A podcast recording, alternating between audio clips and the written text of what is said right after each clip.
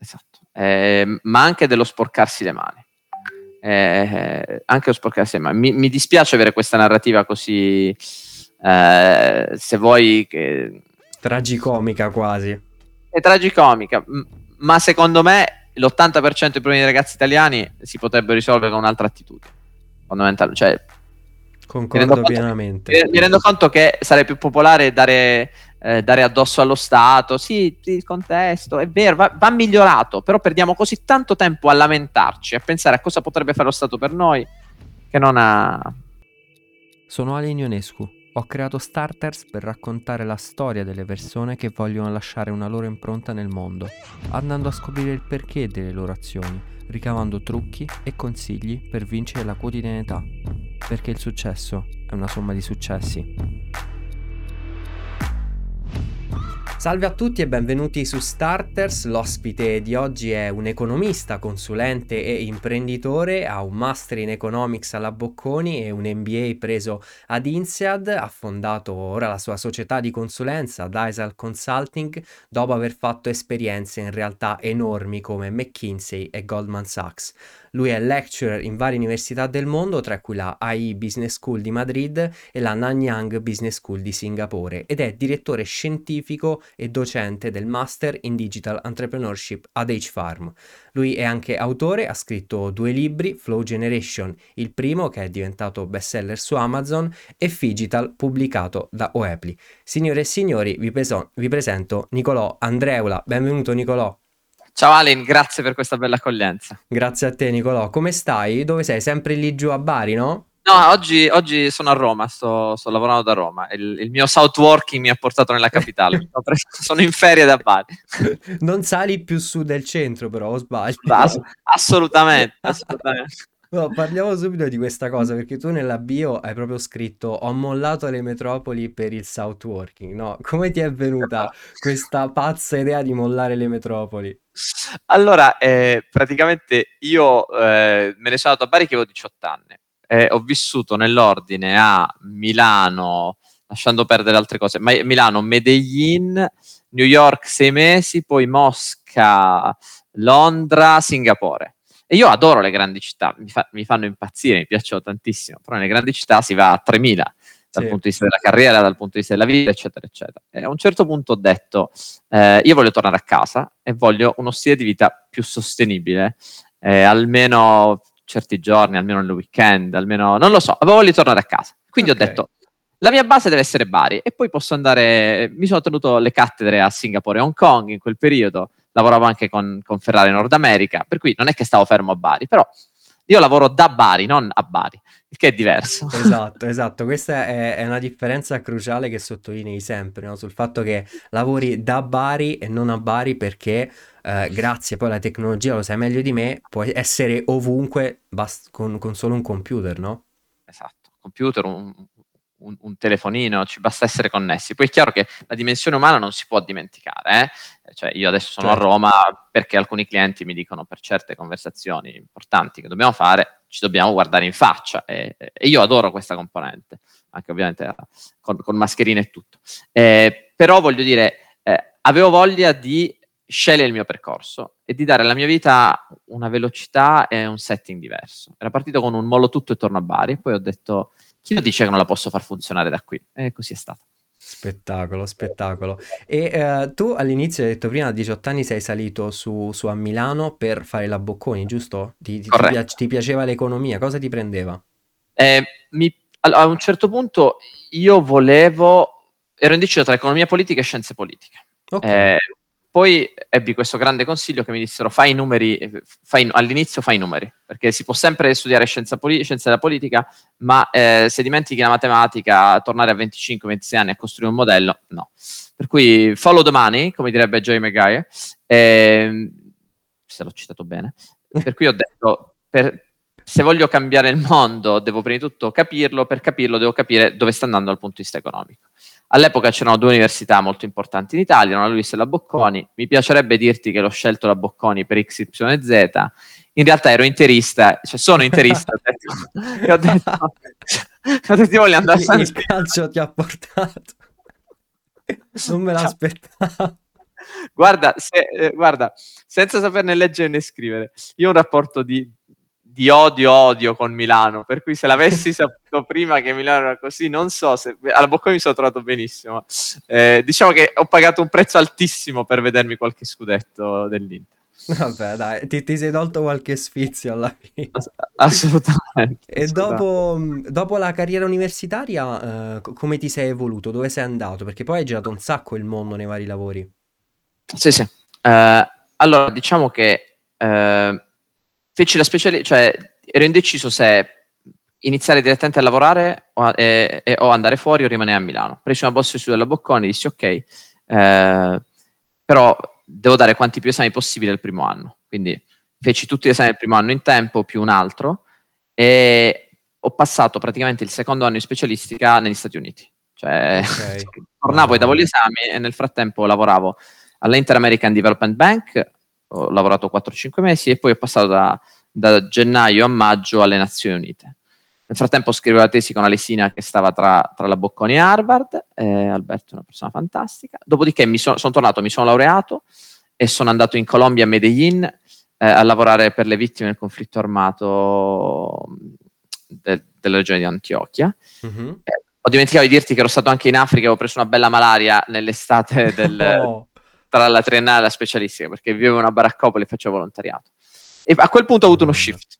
A quel punto ho detto la mia carriera adesso è incentrata sul salvare il mondo, però nel mondo dello sviluppo economico io non volevo fare il dottorato e quindi se non fai il dottorato è difficile ti prendono in World Bank, è difficile raggiungere posizioni apicali.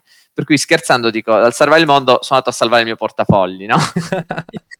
in, realtà, eh, in realtà avevo capito che il business, il mondo del business mi piaceva più di quello dell'economia politica pura okay. e che un'esperienza in azienda mi avrebbe dato un, un reality touch che non avevo, eh, non avevo ancora. Per cui sono andato in, in Finmeccanica in Russia, perché tu pensa sono passato dai 28 gradi di Medellin ai meno, ai meno 18 di Mosca nel febbraio 2010, gennaio-febbraio 2010, non ricordo. Mamma mia. Sono stato in Russia, ho capito, ok, business è una figata, però lo devo studiare per cui sono andato a fare un MBA in SEAD tra Fontainebleau e Singapore. Al che ho detto, ok, voglio fare consulenza o consulenza. Nel frattempo ho fatto un colloquio con Goldman e non potevo dire di no a Goldman, perché io no, faccio certo. Goldman, mi prende Goldman per una summer internship, faccio la summer internship da Goldman, imparo quello che devo imparare, eh, è stato tostissimo dal punto di vista si lavora tanto eh, a gol. com'è stato? Perché appunto vengono molto diciamo, criticati il loro, il loro modo di, di, lavoro, no? Tra virgolette di sfruttamento, anche se sfruttamento non è. Io non penso che sia uno sfruttamento. No, cioè, appunto. Cioè, parliamoci chiaro, cioè tu eh, sai esattamente quello che ti aspetta e prendi anche un bel pacco di soldi per, cioè, e, e, guadagni, no? Eh, non credo che i soldi sono l'unica ragione perché che trattiene la, la, gente lì. Sicuramente fanno parte del gioco, ma come dice Gordon Gecko in Wall Street, it's not about the money, it's about the game, the game between people. E quindi in Goldman io ho avuto la possibilità di lavorare con alcune delle persone più intelligenti che ho mai trovato in vita mia. Il, il livello di intelligenza media che tu hai nel, nell'M&A department di Goldman Sachs è qualcosa di straordinario. Eh, certo. io ricordo che i miei colleghi, molto più bravi di me, molto più preparati di me, cioè, eh, eh, c'è un detto che dice: If you're the smartest guy in the room, you're in the wrong room. Se sei la persona più intelligente a stanza, sei nella stanza sbagliata. Esatto. E in Goldman ero sempre a stanza giusta. No, cioè, ero sempre il più fesso. E detto questo, eh, diciamo che eh, la finanza era una bella sfida intellettuale per me, eh, però non mi interessava tanto da eh, da spingermi a fare quelle ore. Poi avevo anche un'offerta di McKinsey in tasca, quindi voglio dire, lasciavo Goldman, andavo da McKinsey full time, diciamo non, non era, era, male, non era male. Non era male, esatto. Per cui poi sono andato a McKinsey, l'ho trovato una realtà più sostenibile da tanti punti di vista, con una, una, una corporate culture più vicina al, alle mie inclinazioni. Diciamo che in Goldman punta molto all'eccellenza, in McKinsey all'eccellenza e, e ho sentito anche un po' più il, il il, il lavoro di squadra. Mm-hmm. Ho viaggiato tantissimo, che era quello che volevo fare. Eh, poi, poi, era diventato troppo, per cui, eh, perché quando prendi un aereo, due aerei alla settimana, n- non ci sono business class o 5 stelle che tengano, vuoi tornare a casa. E dopo quattro anni sono, stato, eh, sono andato da McKinsey Londra a Singapore. Ok. Perché uno dei miei ex capi del McKinsey Global Institute aveva fondato Alphabeta e mi disse vieni a lavorare con me. E per me fu un'ottima... Prendevo tre piccioni con una fava a quel punto. Numero uno, ehm, andavo a fare eh, public policy e strategy, okay. cioè cose più vicine al, alla mia passione iniziale. Se vuoi era un cerchio che si chiudeva. Numero due, paradossalmente, dall'altra parte del mondo il lifestyle era più tranquillo perché dormivo nel mio letto più spesso. Perché per, il tipo di progetto non dovevamo andare tutte le settimane dal cliente, no? potevi stare fermo alla tua scrivania e quindi avere una vita più regolare. Numero tre, eh, potevo riprendermi da una grandissima storia d'amore andata malissimo, quindi fu la mia legione straniera a quel punto che ho preso e mi imbarcai. Eh, volevo andare il più lontano possibile e quindi sono stato a Singapore mm, un paio d'anni. Eh, dopodiché ho detto va bene, basta, adesso voglio fermarmi. Singapore è andata benissimo, ma avevo, proprio perché andava così bene avevo ricominciato a viaggiare alla grande, a, ad avere i miei clienti, andare a trovare, ho detto adesso mi fermo.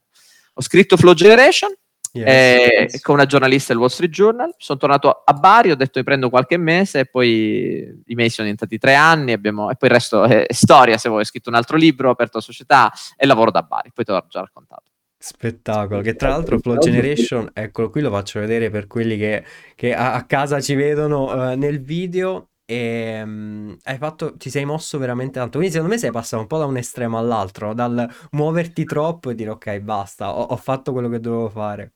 Ma Alin, eh, questo era l'obiettivo. In realtà, poi, quando io mi sono trasferito, cioè i primi, i primi mesi, ok, li ho passati tra Casa Bari, in Salento, in, insomma, Grecia, eccetera, eccetera. Ma da, già da settembre mi chiamò Ferrari cioè, a settembre dello stesso anno io mi ero tenuto l'insegnamento in Asia, per cui mm-hmm. me ne andai un mese in Asia a insegnare.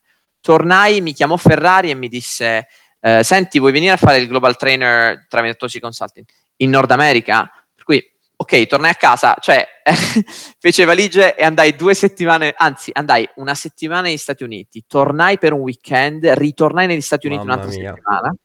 Eh, poi con Ferrari iniziai a girare, poi alla fine era, è cambiata solo la base e il fatto che onestamente sono più libero di gestirmi il mio tempo. Poi, stato, poi sono stato molto in giro per un anno e mezzo, poi c'è stato il Covid e quindi fermi tutti. Eh, Parlando un attimo di, di laurea, no? Perché tu comunque hai anche una buona, buonissima base accademica, Bocconi, INSEAD, ma eh, adesso secondo te nel mondo del lavoro, visto comunque anche una, una tua società, quindi anche un po' una visione da imprenditore, no? Quant'è importante il titolo nel mondo del lavoro di oggi?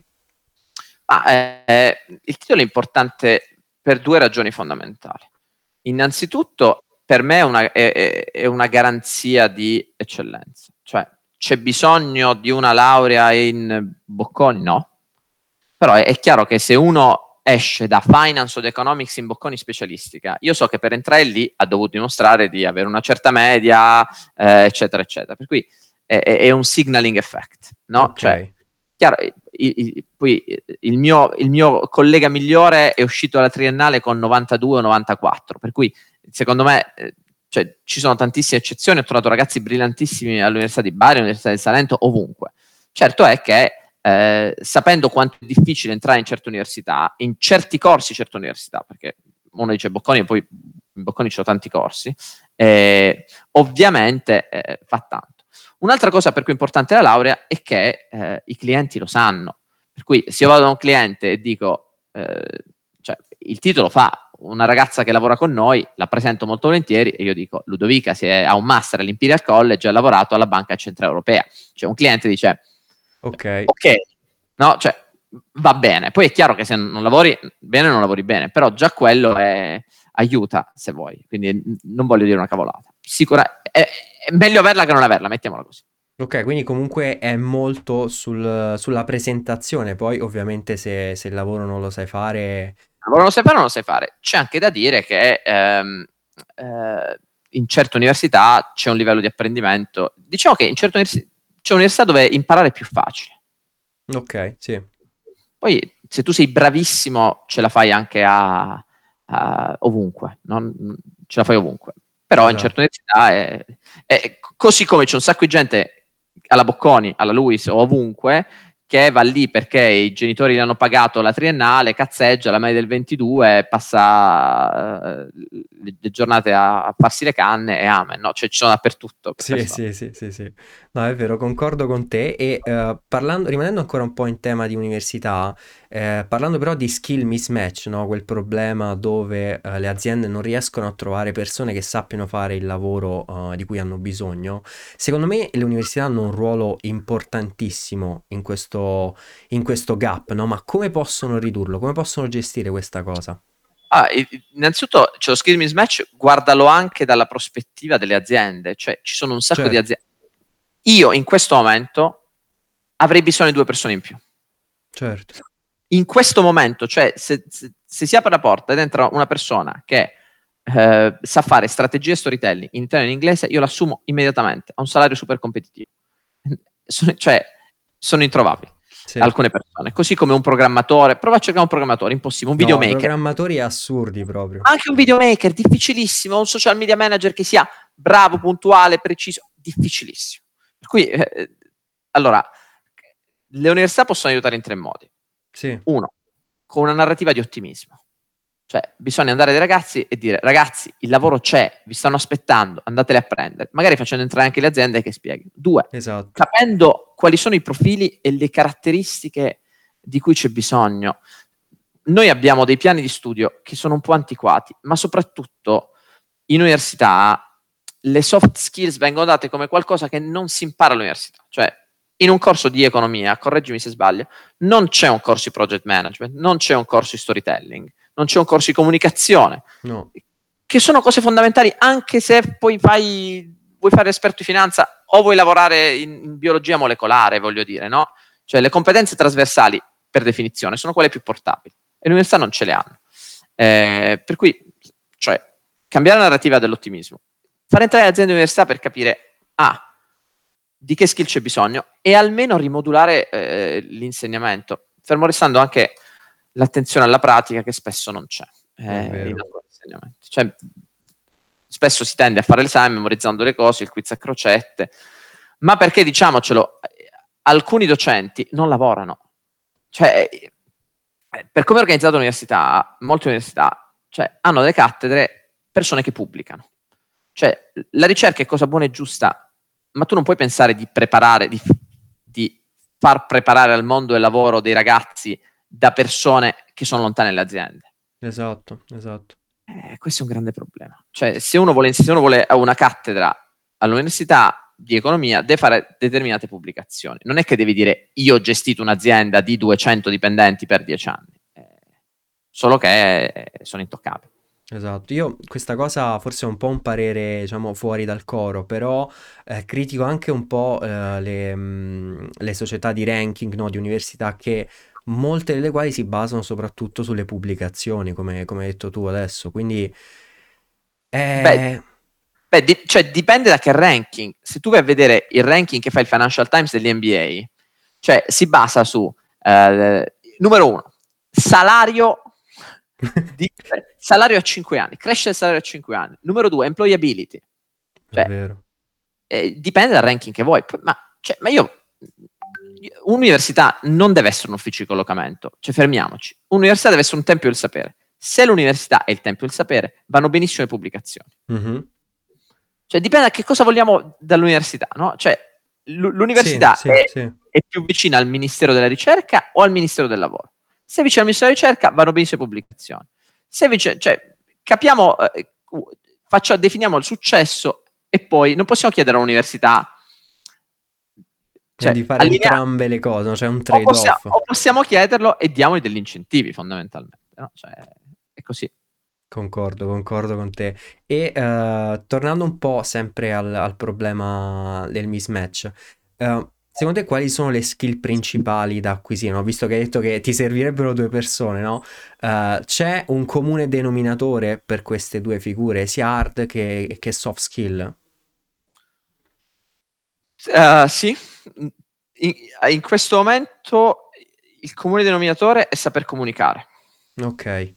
Cioè, uno, saper comunicare. Cioè, è, anzi, no, scusami, ci sono tutta una serie di skills. Primo, saper selezionare delle informazioni. Cioè, su internet si trova di tutto, ma Esatto. come fai a sapere, come fai a sapere quella fonte? Secondo, saper sintetizzare. Terzo, quali sono le implicazioni per questa cosa? Cioè, noi l'ultima volta abbiamo fatto, stiamo facendo un progetto sul futuro del lavoro, Mhm. il- l'ufficio del futuro, eh, il capitale relazionale, eccetera, eccetera. E ci troviamo davanti un sacco di paper che ci dicono, per esempio, che eh, eh, quando lavori a distanza vedi i colleghi come delle risorse e quindi tendi a snaturare. Quindi, qual è il so what? Qual è l'implicazione? Che cosa vuol dire questo per un'azienda? Un sacco di ragazzi, male che vada, cioè ti trovano il paper, ti fanno il sommario se ti va bene, ma poi non è che ti dicono, secondo noi il cliente dovrebbe fare questo, questo, questo e questo. Ho trovato altre quattro aziende che... No, cioè non l'aspettano questa cosa. Eh, sapersi organizzare il lavoro, che è una cosa, cioè, che è una cosa che impari solamente lavorando. Esatto. Allora, c'è un sacco di ragazzi che hanno la puzzetta sotto il naso e dicono: No, io devo trovare prima la mia strada. Cioè, no, questo devo trovare la mia strada. Io dico: mentre tu hai la tua strada, è cosa buona e giusta, Fai qualcosa. fai qualcosa.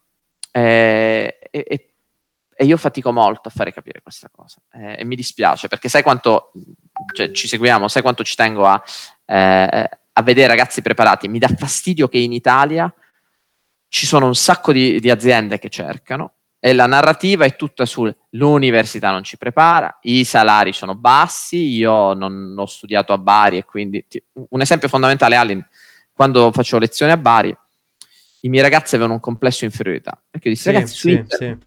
su internet c'è di tutto dissi io, no?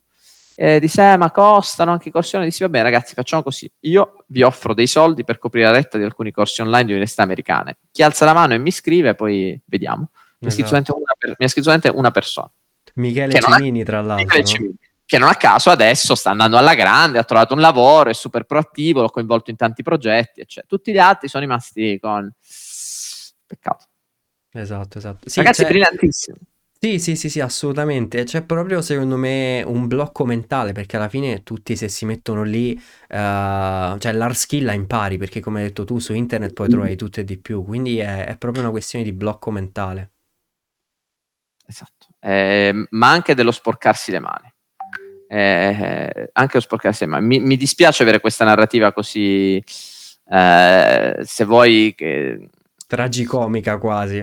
è tragicomica, ma secondo me l'80% dei problemi dei ragazzi italiani si potrebbero risolvere con un'altra attitudine fondamentale. Cioè, mi Concordo conto, pienamente. mi- mi rendo conto che sarebbe più popolare dare, eh, dare addosso allo Stato. Sì, il contesto è vero, va, va migliorato, però perdiamo così tanto tempo a lamentarci, a pensare a cosa potrebbe fare lo Stato per noi, che non ha.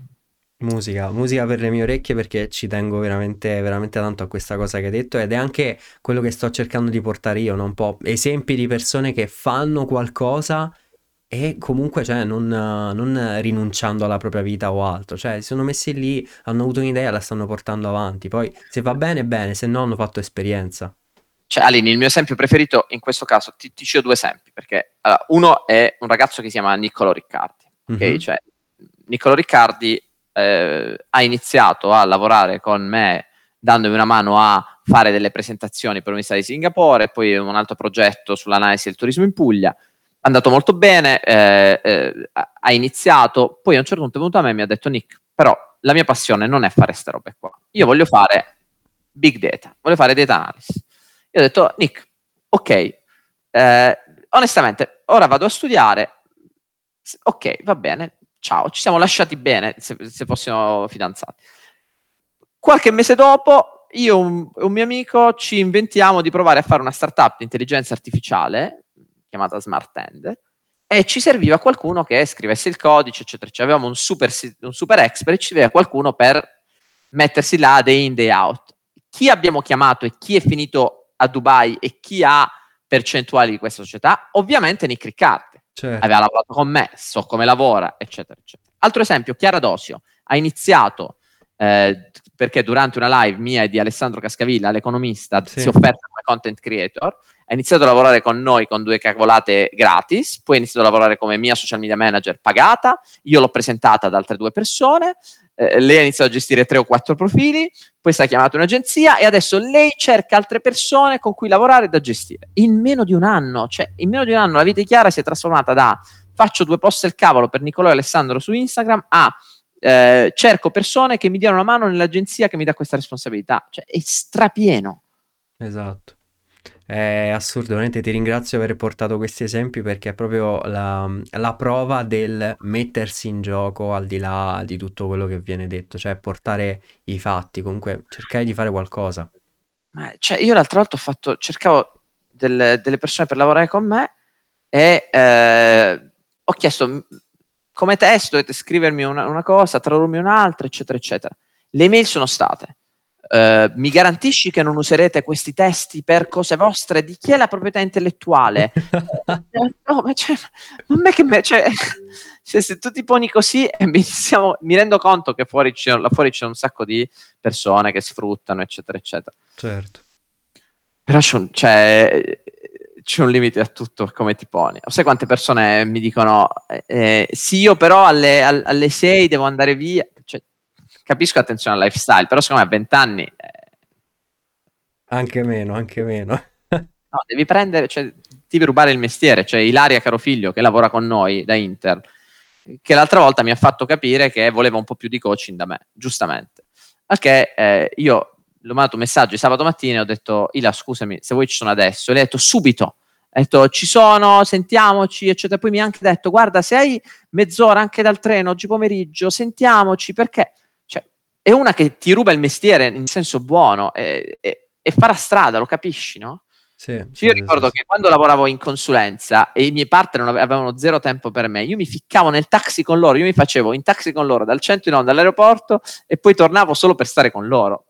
Non penso di meritarmi tutto questo, però vorrei, un, vorrei vedere un po' più di fame mh, nei ventenni con cui lavoro io, magari poi non, non lavoro con quelli giusti. Certo, esatto. Va benissimo Nicolò, veramente grazie per aver portato queste tue esperienze, per aver dato queste chicche che sicuramente possono servire a tanto. Io invito a tutti quelli che ci stanno ascoltando di andare a seguire Nicolò, nicolò.andreula su Instagram e, e farvi un po' ispirare da, dalle sue storie. Alin, grazie mille e complimenti per tutto quello che fai. Eh, avere persone come te che senza alcun interesse, cerco di promuovere un dibattito su questi temi, è proprio bello, per cui sono a tua disposizione. Grazie mille, grazie a te.